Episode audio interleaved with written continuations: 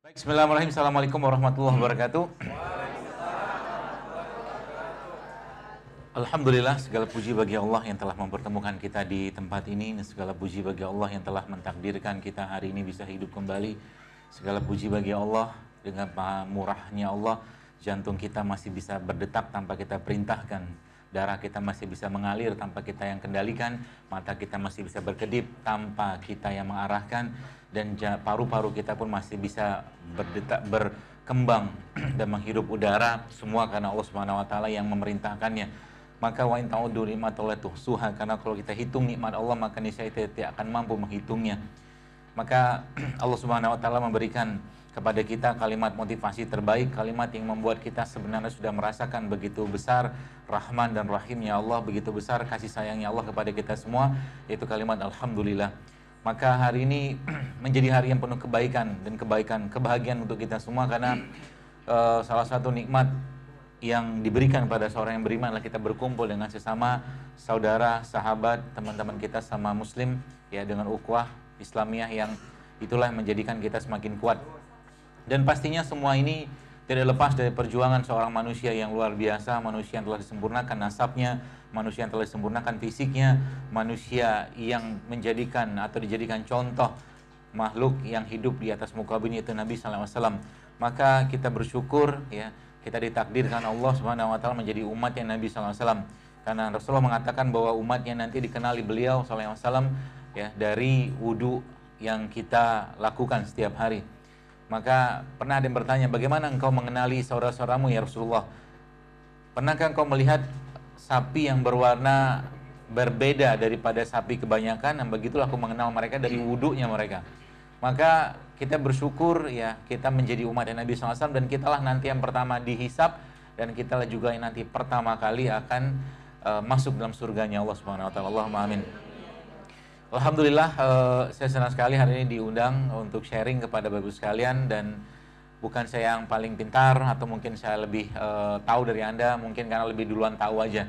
Ya dari Bapak Ibu sekalian, teman-teman sekalian, mobil khusus Ketua Pengda Banten yang saya hormati, saya cintai karena Allah Ustaz Abu Iskandar Zikro. Semoga Allah uh, merahmati beliau ya dan keluarganya. Dan semua panitia yang me, apa, merancang acara ini mudah-mudahan Anda pulang nanti dapat pesan pulangnya. Sehingga nanti ke depannya saya harapan saya kita punya badan yang jauh lebih sehat.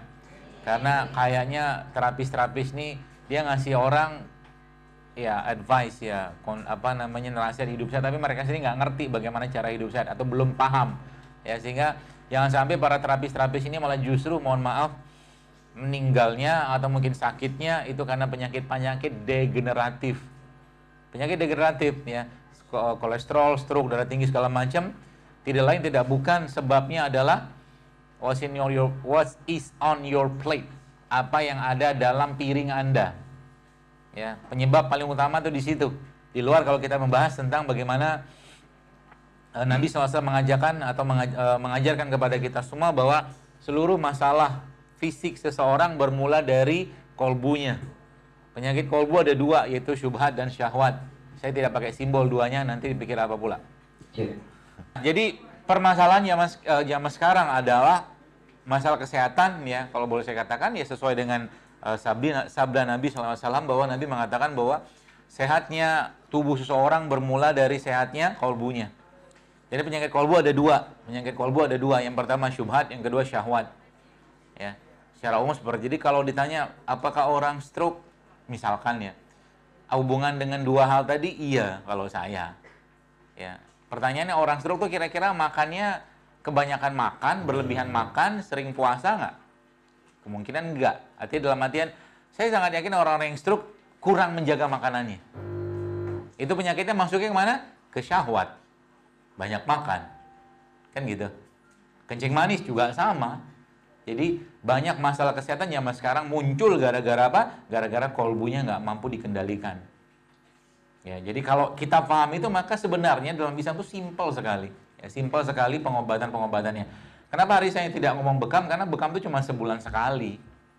Ya, kalau kita bahas bekam, teman-teman sudah juga cukup paham. Bahkan masya Allah hari ini ada Ustadz Katur juga. Ya, jadi yang Anda makan tiap hari itulah atau kita makan tiap hari lah itulah yang nanti akan menentukan derajat kesehatan kita di luar memang urusan kolbu tadi ya. Jadi kalau kita paham ini maka mudah-mudahan nanti Bapak Ibu teman-teman sekalian bisa lebih aware lagi, lebih waspada lagi untuk lebih menjaga makanan ke depan. Ya, lebih menjaga makanan ke depan dan Nabi sudah mencontohkan sebenarnya. Ini beberapa saya akan share kepada Anda dan kenapa saya tidak kasih materi karena materi baru saya buat sebentar tadi. Ya. Lebih baik anda catat aja. Jadi saya akan kasih poin-poin penting supaya anda mencatat ya. Kalau lihat materi pengen di copy copy belum tentu juga nanti apa tuh namanya dibaca lagi gitu loh. Baik. Kalau kita perhatikan teman sekalian dan kita menyadari bahwa Allah menciptakan kita, Allah menciptakan kita. Sama juga dengan kalau kita bicara tentang bagaimana mobil sebulan mobil mobil Toyota ya, mobil Toyota dibuat oleh pabrik di Jepang, maka ketika mobil itu mau diekspor ke satu negara, maka otomatis otomatis pasti Toyota ya akan membuat ya spare partnya yang dia ekspor juga ke negara lain yang diekspor mobil tadi kan gitu kurang lebih seperti itu lah. Artinya biar mobil tadi itu bisa berjalan atau mungkin bisa dikemudikan dengan baik, maka harus ada spare partnya inilah itu saya nggak tahu seperti itu. Nah, sebenarnya konsep itu sama kayak manusia gitu lah. Kalau kita bayangkan atau mungkin kita pelajari uh, manusia ya kita ya. Jadi manusia diciptakan Allah dari apa? Dari tanah. Kata siapa? Kata Allah begitu. Allah bila dalam uh, sampaikan dalam Al-Qur'an dalam surah Al-Mu'minun, "Walaqad khalaqnal insana min sulalatin min tin." Dan kami ciptakan manusia dari tanah. Jadi intinya apa? Semua bagian yang ada pada tubuh manusia ini komponennya ada di sini gitu loh. Itu kata kuncinya. Semua yang ada di sini ada dan itu ada penelitiannya juga bahwa memang ternyata mineral yang terkandung di bumi sama komposisinya dengan mineral yang ada pada tubuh manusia. Jadi tinggal kita belajarin ya apa apa saja mineral tadi sehingga nanti teman-teman kalau nanti sudah tahu konsep ini sebenarnya ngobatin orang tuh gampang aja. Gampang seperti mudah mudah seperti apa? Ya, ikutin bagaimana polanya Nabi. Ikutin bagaimana SOP-nya Allah sampaikan dalam Al-Qur'an dan hadis. Lebih seperti itu. Ya, emang ada memang tidak secara spesifik disebutkan tapi nanti kita akan bahas sedikit demi sedikit dan itu akan menjadi jawaban dari berbagai macam masalah kesehatan kita saat ini. Ya, berbagai macam masalah kesehatan kita ini yang semuanya bermula dari mana? Saat ini kalau kita lihat industri kesehatan, industri makanan, industri makanan banyak orang dikasih makanan dari industri industri makanan yang mereka nggak peduli ya pay no attention dengan kesehatan. Kalau Bapak Ibu melihat beberapa jenis ingredient yang ada pada makanan, mungkin Anda mulai akan mikir untuk memakannya. Beberapa negara seperti Amerika Serikat, Amerika ya, itu bahkan pestisida ada dalam makanan. Di sana. Indonesia ya menyusul kayak nauzubillah min zalik. Tapi kalau kita bicara tentang katanya Indonesia salah satu pengimpor kedelai. Oke, okay? kedelai yang banyak diimpor dari Amerika dan Amerika kedelainya adalah jenis Roundup, Roundup. Roundup itu kedelai jenis GMO. GMO itu kalau dimakan terus-menerus, apa yang terjadi? Dia akan mempengaruhi genetika seseorang, bahkan mengubah gen seseorang menjadi lebih buruk. Makanya kedelai merupakan salah satu biji-bijian yang saya sangat tidak sarankan laki-laki untuk mengkonsumsinya, apalagi ibu-ibu. Kenapa? Karena dia estrogen. Laki-laki yang makan kedelai banyak-banyak dia akan jadi PKT, pria kurang testosteron. Ah, ya gitulah, gitu. Perempuan yang minum itu, yang makan kedelai kebanyakan, maka dia akan jadi estrogen dominan. Sedangkan Anda sendiri, wanita saat ini, sudah kelebihan estrogen sudah kelebihan standarnya dari mana? Dari masalah reproduksi. Kenapa secara endometriosis begitu luar biasa, PCO begitu luar biasa, nyeri head begitu luar biasa, dan ujungnya tumor kang, tumor payudara, kanker seks segala Itu semua bermula dari satu gerbang masalah di perempuan yaitu mens yang bermasalah. Jadi mens yang bermasalah adalah sebuah gerbang untuk muncul masalah yang lain. Itu kata kuncinya. Dari mana munculnya? Biasanya namanya senohormon. Senohormon itu salah satu uh, dia mirip like hormon. Dia mengambil peran sebagai hormon pada tubuh manusia, padahal dia sintetik, bahkan tidak punya peran sebagai hormon seperti halnya yang Allah ciptakan dalam tubuh kita. Oke, nah yang kedua adalah and by the health industry. Jadi diterapi, diobati dengan industri kesehatan which pay no attention to food. Yang mereka tidak peduli dengan makanan. Itu kondisinya. Jadi yang bikin industri makanan begini, yang bikin industri obat begini. Sehingga apa? Kalau boleh saya katakan dunia kesehatan saat ini ya, ya with all respect dengan segala hormat ibarat kata sebenarnya sebenarnya hanya menyabur gerih hanya menabur garam di lautan sama juga dengan kita sebenarnya Kenapa? Anda kasih herbal, oke okay, let's say habatus soda, kurma segala macam, tapi Anda nggak benerin makan dia, omong kosong. Nggak bisa. Paham ya? Jadi, karena itu cuma berapa persen. Bahkan yang saya katakan, kalau seandainya kita ngerti konsep-konsep ini sebenarnya simpel sekali ngobatin orang kolesterol. Obatin orang kolesterol misalkan. Obatnya apa? 8 plus 3 plus B. 8 itu apa? Puasa Senin Kamis 2 kali 4 8. Tiganya apa? Puasa ayamul bid. Ayamul bid. Eh, eh, B-nya apa? Berbekam. 11 hari dalam satu bulan orang itu membiasakan dirinya puasa dan 20 eh, 11 hari kemudian 19 hari berikutnya dia membiasakan membiasakan dirinya untuk lebih banyak lapar, maka habis semua sel-sel rusak dalam tubuhnya. Dan begitulah Nabi mengajarkan. Maka Nabi SAW tidak pernah kenyang seumur hidupnya. Saya kecepatannya.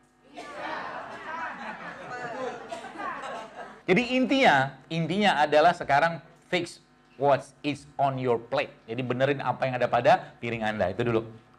Ya, nanti apa-apa yang anda mulai harus hindari bos kalian kayak begini nih kan. Resep ibu nabawi gitu gaya-gaya saya gitu. Apa pertama? Puasa senin kamis dua kali satu. Puasa nabawi tiga kali satu. Toy satu kali semalam gitu kan.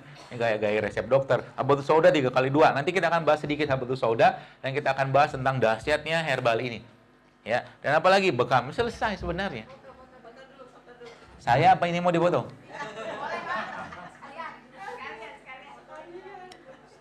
Nanti file PDF saya kasih kok ini. Jadi Bapak sekalian, saya berpesan sekali kepada Anda, Anda sebagai seorang terapis kan ada pembekam, herbal sekalian, jangan cuma jadi penjual obat. Serius. Saya nggak setuju banget kalau Anda cuma jadi penjual obat. Kelihat, jadi nggak ada bedanya. Nggak ada bedanya kenapa gini Pak Bu? Kita lihat, ini ini rumah ya, ini rumah. Rumah tuh ada blok-bloknya, ada kamarnya, ada gudangnya, ada garasi segala macam. Itu di rumah. Jadi dunia kesehatan modern saat ini memandang manusia seperti rumah. Rumah dalam artian dia ada blok, ada kompartemen. Sehingga muncullah ada spesialis ini, spesialis itu, segala macam. Dan seakan-akan nggak berhubungan. Padahal itu semua berhubungan. Sehingga dokter penyakit dalam sama dokter jantung nggak kompakan. Faktanya begitu. Mau tidak mau harus diakuin. Salah nggak? Nggak salah. Memang ilmunya begitu. Jadi kalau kita memandang manusia, dia terhubung. Dia, they, they are all connected. Dia semua, semua itu terhubung satu bagian dari kepala sampai ke bawah terhubung semua. Ya, itu semua terhubung. Jadi mandang manusia itu bukan sosok uh, satu bag. Jadi gini, misalnya gini, Anda tanya sama saya, dokter apa obat kolesterol? Kalau Anda tanya begitu, itu pertanyaannya aja udah keliru. Kok bisa? Bisa lah, karena Anda memandang manusia itu urusannya kolesterol doang, padahal kolesterol itu cuma ekses dari sebuah ketakseimbangan yang ada pada tubuh. Terus diapain? Jangan lagi mikir herbalnya apa, herbalnya apa. Benerin dulu yang lain. Gitu loh konsepnya. Dan ini proven sebenarnya, simpel sekali. Makanya kalau saya ketemu dengan orang uh, dispepsia, misalkan orang sakit mah, obat yang saya biasa kasih sama dia apa? Saya nggak kasih obat yang ya kalau di medis kan dikasihnya apa tuh PPI, proton pump inhibitor, di herbal begini-begini saya kasih malah orang yang sakit mah saya kasih jeruk nipis sama madu sama garam. Kok bisa? Karena saya ngerti yang saya mau kerjakan bukan menyetop asam lambungnya. Saya tidak menyetop asam lambungnya. Saya akan membiarkan lambungnya berada pada kondisi yang seimbang. Dan efeknya apa? Efeknya banyak banget. Minum kayak begituan tiap hari. Ini pagi-pagi belum apa-apa sudah minum teh manis. Nasi goreng, nasi uduk. Toprak. Gimana mau sehat? Nanti habis ini berubah ya. Mudah-mudahan bisa ada semangat untuk berubah. Nah gitu teman-teman sekalian. Jadi uh, kita belajar dari situ nanti. Contoh gini, sekarang saya tanya, makanan adalah energi. Makanan adalah energi. Ketika Anda makan, harusnya Anda berenergi. Kenapa? Di sinilah Allah memberikan kasih sayangnya kepada kita semua. Cuman masalahnya adalah ketika pengolahannya dan bahan-bahannya, ya, akhirnya dan manusia memakannya keliru cara makannya, maka harusnya orang yang memakan satu makanan berenergi, tapi malah justru setelah makan malah jadi ngantuk. Betul? Saya tanya kenapa? Bukan kenyangan. Kenyangan jelas sudah suatu kesalahan. Karena Nabi tidak makan sampai kenyang, kan gitu. Kita ini kadang-kadang tahu hadisnya, tapi nggak tahu, belum tahu prakteknya. Jadi kalau Anda sekarang mulai ada mindset bahwa makan itu bukan buat kenyang, tapi makan itu buat ber, buat masukin gizi dan ujung-ujungnya makan hanya sekedar untuk menegakkan tulang sulbi kita untuk beribadah. That's it, nggak ada yang lain. Simple? Simple. Kalau Anda pakai konsep itu, maka sebenarnya ngobatin penyakit itu simple aja sebenarnya, asal mau aja. Ya, itu sebabnya saya di beberapa di sosmed saya khususnya di IG saya bikin challenge namanya Seven Day Challenge JSR Ya, kalau yang pakai IG nanti bisa kalian lihat itu. IG-nya carilah. Berusaha lah sendiri. Jadi gini, Allah menciptakan kita tidur malam untuk apa? Untuk istirahat, untuk rehat. Yang direhatkan siapa? Enzimnya, hormonnya, metabolisme semua direhatkan dengan kondisi atau mungkin dengan munculnya malam ya dengan ditenggelamkan yang matahari oleh Allah Subhanahu wa taala. Ya. Jadi waktu malam itu kenapa Nabi tidur bukan kenapa apa hikmahnya? Nabi itu tidur ba'da Isya. Jadi saya, saya pribadi tak sepakat kalau seandainya ada orang olahraga malam-malam. Kenapa? Karena malam itu para simpatik yang kerja, bukan simpatik. Coba angkat tangannya. Angkat tangannya semua. Taruh di bahu temannya. Bangunin dia. Bangun woi. Allah menciptakan malam untuk kita istirahat. Yang disediakan apa? Ada enzimnya, buat enzim baru, hormon baru, metabolisme baru dalam tubuh kita. Setiap malam. Makanya, salah satu cara terbaik untuk memperbaiki metabolisme kita dalam di dunia sains saat ini pun dikatakan tidurnya 8 jam satu hari. Dan Nabi itu kalau kita perhatikan kurang lebih 8 jam kurang lebih tidur beliau tuh. Satu hari. Ya, kenapa? Karena muncul growth hormone. Growth hormone muncul maka dia akan fix, dia akan memperbaiki, dia akan nge-repair. Jadi tubuh kita ini sebenarnya sudah diberikan kesempatan atau sudah diberikan tools oleh Allah untuk repairing sendiri. Tapi syaratnya apa? Jangan banyak banyak membebani dirinya tubuh tadi. Ya, termasuk kayak kayak beginian. Apa masalah di sini? Masalah Pak Bu, banyak masalahnya kalau boleh saya katakan. Pertama, masalah di nasi. Nasinya, dulunya nasi masih pakai pembungkusnya. Sekarang mineral sudah habis, enzim sudah habis sehingga dimakan karbohidrat tok. Itu yang pertama. Yang kedua, udah pakai santan. Santannya diolah sedemikian rupa. Ya. Semakin dipanaskan semakin enak. Enak lila belum tentu juga sehat di perut. Sehingga apa? Sehingga ketika muncul ini tubuh tubuh bukan kebingungan tapi tapi dia aduh nih gimana cara ngolahnya makan ini? Apa yang terjadi? Dia istirahat dulu untuk bikin enzim baru, makanya tidur. Coba saya tanya, apakah Anda mengalami ngantuk-ngantuk atau pengen tidur setelah makan rujak? Kenapa? Karena ada buahnya, ada enzim di situ. Beda kan? Baga, beda. Makanya dalam Al-Quran Allah katakan, makan buah itu sebelum makan besarnya. Tuh pelajaran pertamanya. Ya. Termasuk tadi saya katakan tadi jeruk nipis, bla segala macam tadi tuh. Ya. Dan memang itu simpel sebenarnya. Jadi kalau udah kayak begitu, maka kita ngerti bahwa sebenarnya tubuh kita tuh banyak banget kelebihan energi. Tahu dari mana ada kelebihan energi dan deposit energi gampang, pegang pinggangnya saja. Pegang pinggangnya, kalau pinggangnya berlipat-lipat artinya Anda punya banyak energi yang tidak terpakai.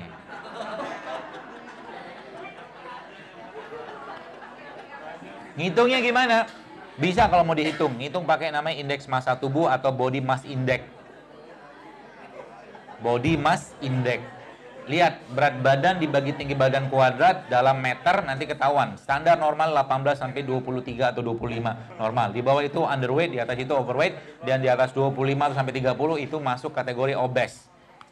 Kalau sudah muncul obes dan muncul banyak lipatan di perutnya, di bokongnya segala macam mohon maaf, maka bersiaplah untuk banyak kedatangan tamu. Serius. Apalagi yang ibu-ibu ya banyak penumpukan lemaknya. Udah lemak biasanya urusannya sama hormon. Udah karena hormon bahan bakunya lemak atau kolesterol. Jadi kolesterol itu jangan di stop. Ya, jangan di stop. Bagaimana caranya? Nanti saya jelasin. Ya. Konsep pertama, 70% imunitas terletak di pencernaan. Nah, tadi dia, saya lupa tadi. Eh, mana dia? Dia. Jadi ternyata trust your gut. How probiotic can boost your immune system. Ini salah satu cara termudah kita untuk menaikkan imun sistem karena 80% dan mengatakan 70% imunitas kita terletak ada terletak di pencernaan. Makanya mereka katakan mereka sains zaman sekarang mengatakan you have three brains. Three brains itu tiga otak. Otak pertama di sini, otak kedua di sini, otak kedua di perut. Three brains. Dalam Islam yang menjadi pengendalinya siapa? Mini. Makanya kalau saya bertemu dengan orang yang uh, nanya apa obatnya supaya kita bisa punya kesehatan lebih baik. Baca Quran. Sehari berapa banyak? Kalau bisa 10 juz, 10 juz. Terus gimana? Dia akan berlama-lama dengan Al-Quran. Makan cuman sekedarnya aja nanti. Kan gitu. Simple kok sebenarnya. Maka zaman dulu Al-Quran yang betul-betul diyakini oleh para sahabat ya sebagai syifa. Ini enggak, kadang-kadang kita ya belum apa-apa pasien datang, wah nih, oh herbalnya apa nih? Enggak gitu pola pikirnya. Ada bener, suruh dia puasa dulu, suruh dia tahajud dulu. Suruh dia ikutin sunnah Nabi. Nabi seperti apa? Ya sunnah Nabi itu tidak pernah kenyang seumur hidupnya. Coba kasih tahu saya. Ada saya setahu saya sih disebutkan Nabi itu nggak pernah kenyang. Bahkan Nabi mengatakan sepertiga makanan, sepertiga minuman, sepertiga udara. Kalau Anda sudah paham konsep ini, maka Anda akan mendetok dirinya itu sebabnya Nabi waktu meninggal ubannya berapa? 20. Hanya 20. 20 itu menandakan apa? Proses oksidasi dalam tubuh Nabi itu minimal banget. Minimal banget. Artinya apa? Gak banyak sampah yang masuk. Kenapa? Beliau lebih banyak laparnya daripada kenyangnya. Itu salah satu kuncinya. Ya, Ya bagaimana caranya? Jadi mereka mengatakan bahwa ternyata imun ya, imunitas seseorang itu ditentukan ada di ada brain gut axis. Jadi uh, sains zaman sekarang menyatakan bahwa ada hubungan antara ini sama ini. Mereka nyebutnya apa? Your food is your mood. Your food is your makanan Anda adalah moodnya Anda. Mood itu bisa didapatkan dari mana? Dari semua bahan-bahan yang mengandung serotonin, melatonin, enzim segala macam dan itu tidak akan Anda dapatkan di gorengan. Serius. Nggak bisa. Karena pertama gorengan, ada masalah di gorengan? Banyak masalahnya. Kalau Anda tahu tentang masalah di gorengan, Anda tidak akan mau lagi makan gorengan tiap hari. Tiap hari loh. Pertama glutennya. Gluten tuh dia ngambil peran alih sebagai reseptor dalam tubuh. Gluten. Tadi kalau Anda lihat IG saya bagi tadi, saya ada nge-share tuh tentang saya punya camilan di mobil aja tuh udah habis juga cuma sedikit itu no gluten no dairy nanti apa apa yang perlu anda hindari nanti anda perlu pelajarin jadi kita mendetoks tubuh kita tapi nggak ngerti siapa musuhnya juga konyol gitu loh ya itu salah satu gluten ketika digoreng ya ketika digoreng ketika di apa namanya ditambahkan penyedap lagi segala macam dia mengambil alih peran reseptor tadi gitu loh. Bahan baku juga sama